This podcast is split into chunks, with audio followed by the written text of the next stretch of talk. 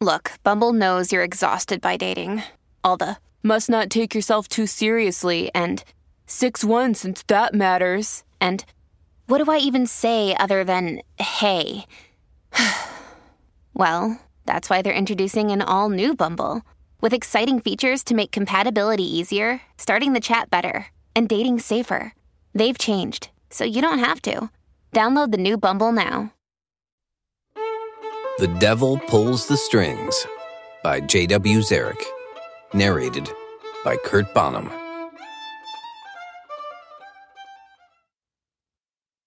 Chapter 27 Melusine's Cup. All around, colored lights, bubbles swirl, surround, spin. An otherworldly sensation rips through my muscles like a rampaging bull rips through a rodeo clown convention. Gravity pulls, and I plummet, falling face first. The sheer intense velocity surges faster, faster, faster, peeling back my eyelids. The lights and bubbles disappear, replaced by blue skies, midsummer daylight rays, and warmth. I'm standing on solid ground, grass. There's a lake in front of me, but no Belvedere Castle. I scan the area for something familiar, a landmark, anything.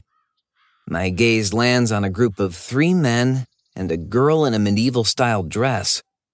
She stands in a defensive posture. The three men's expressions turn unsocial, angry, violent, and the men draw their swords. Instinct kicks in.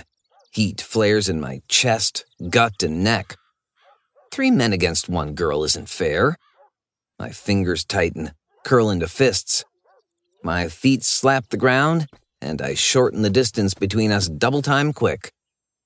The men are oblivious to me coming in fast, to me coming in hard. This is gonna hurt me. I let loose my best hair splitting scream.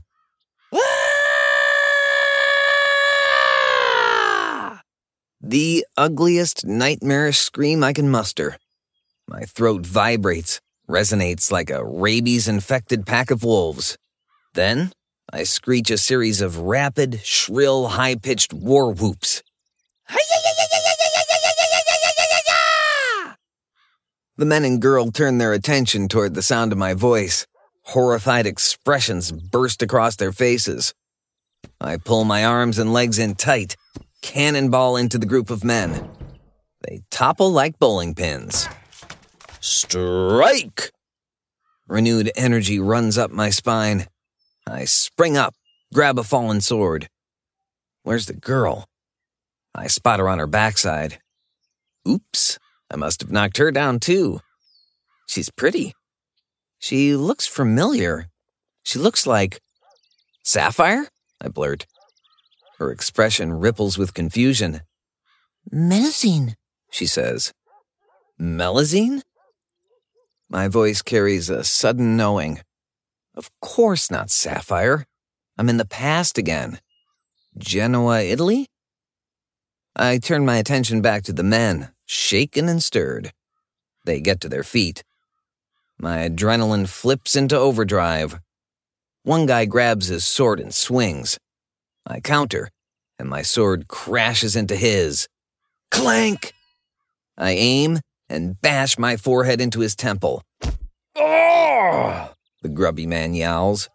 He's my height with a bigger midsection, dressed in frayed brown pants and a jacket made of more holes than fabric. The next guy thrusts wildly. His blade tip nips my neck. But his footwork is sloppy, his balance off kilter, and he lumbers two steps past.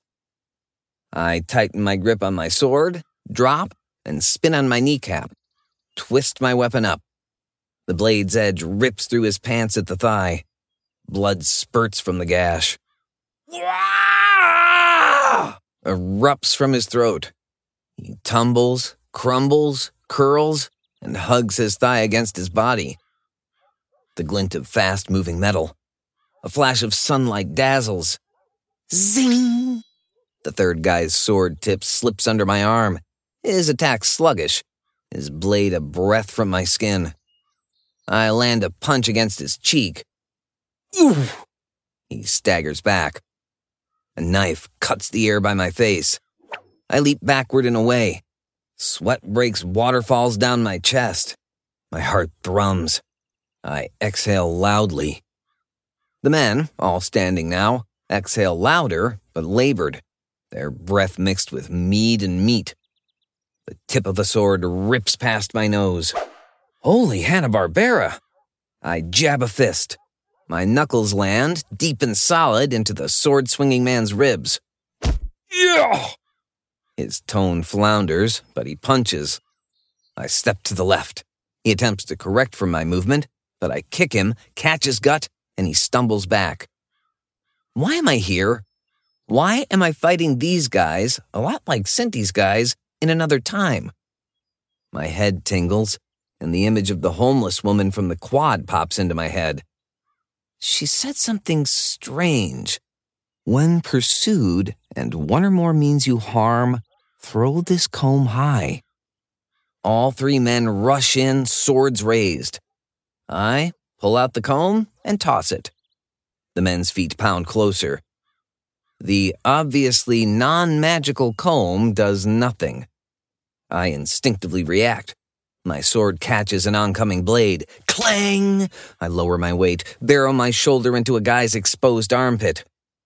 Then, the ground rumbles, the ground murmurs, the ground quakes. Zoosh!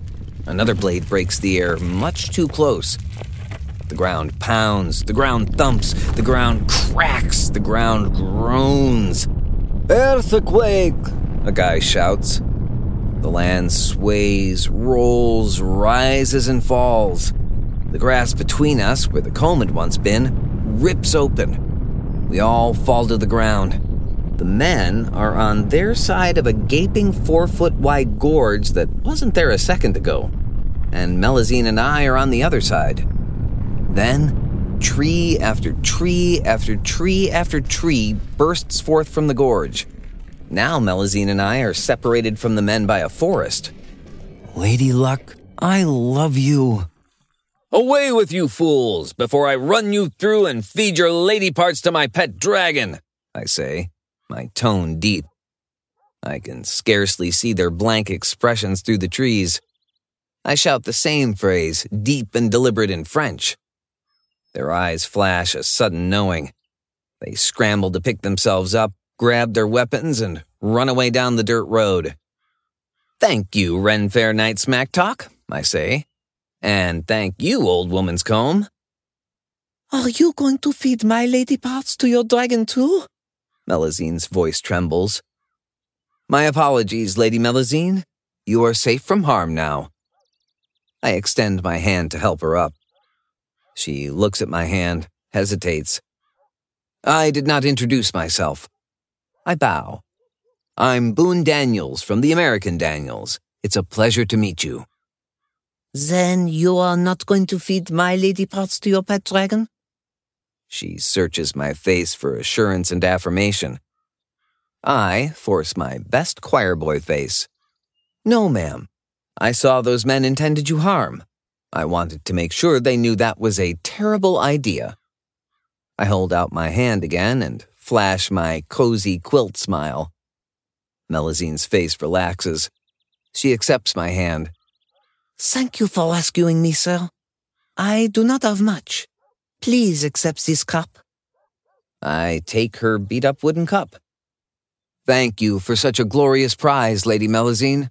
I shall think of you whenever I take a sip. It may not be much to look at, sir. Melusine smiles with an unspoken knowing. But whenever you thirst, are injured, or on death's door, the cup's healing waters shall sustain and restore you. I turn the cup over, shake it. Nothing happens. A mild chuckle escapes Melusine's lips. I mean no insult by my laughter, sir, but whatever do you do? I thought magic liquid would come out. No, no, monsieur. The cup only works when you're parched, hurt, or about to perish. When I'm parched? I look inside the cup. When parched, you hold the cup up to your lips and liquid flows until you thirst no more. I glance from her to her cup. And when I'm hurt? When you or another are injured, hold the cup over any wound, and no matter how grave thy injuries, you shall be healed. And when I'm on death's door? She pushes her hair out of her face. Pray someone is around, and they hold it up to your lips or wounds. I raise the cup. Thank you, Lady Melusine. I'll take your word for it. I put the cup in my pocket. Tell me, Lady Melusine, where exactly are we? We are on my family's property outside of Genoa, sir. Italy? Is it 1795? Did those men strike your head? It is 1813. She steps closer, leans in. Her gaze draws over my chest, shoulders, and head. You should come to the villa, and we'll call the doctor. Her scent reminds me of sapphire. Is that honeysuckle I smell? Melusine sniffs her hair and smiles. Do you like honeysuckle? I rush to change the subject. We're in Genoa, but you're speaking French. Do you speak Italian too? Sì, signore. Parlo italiano, francese, greco, gaelico, lingua del Dainashi e bit pieces di pochi altri. That's a mouthful of Italian more than I understand, milady. Your French is strange. Tell me, where are you from? She leads me up a dirt road. I've just come from New York, and I must get back. New York? Oh, you are an American. Her face screams, shut up, excited. Memories of New York, of Sapphire, of Cinty's men. I tighten my grip around the hilt of the sword. This explains your accent, she says. Tell me, what do the young ladies of New York wear? And do you prefer the way women dress in New York, France, or Italy? Tell me everything. I glance at the forest, searching for more bandits to fight. Anything's better than me talking about clothes. Fashion's not my thing. I've got to get back to save Sapphire from Cinty's men. I must return to New York to help my friend. Sapphire? Yes. How did you know her name? You called me that. Who is she? Sapphire's a friend who needs my help. So after I escort you to your villa, I shall be on my way. How did you make the forest appear like that? You must be a powerful wizard, she says. No, not me. An older woman in New York I gave food to gave me a silver comb and told me to throw it at the ground when there's trouble, and a forest would appear. I point to the trees. I didn't know it would work. But it did, and now we're safe. Mr. Boone Daniels from New York, you are a strange one. My mother and sisters should like to meet you. She continues to walk at a fast pace. Around the bend, a carriage wide stone road heads off from the dirt road. My villa is just ahead, sir. Melusine's voice beckons me to follow. Coming up next in The Devil Pulls the Strings by J.W. Zarek.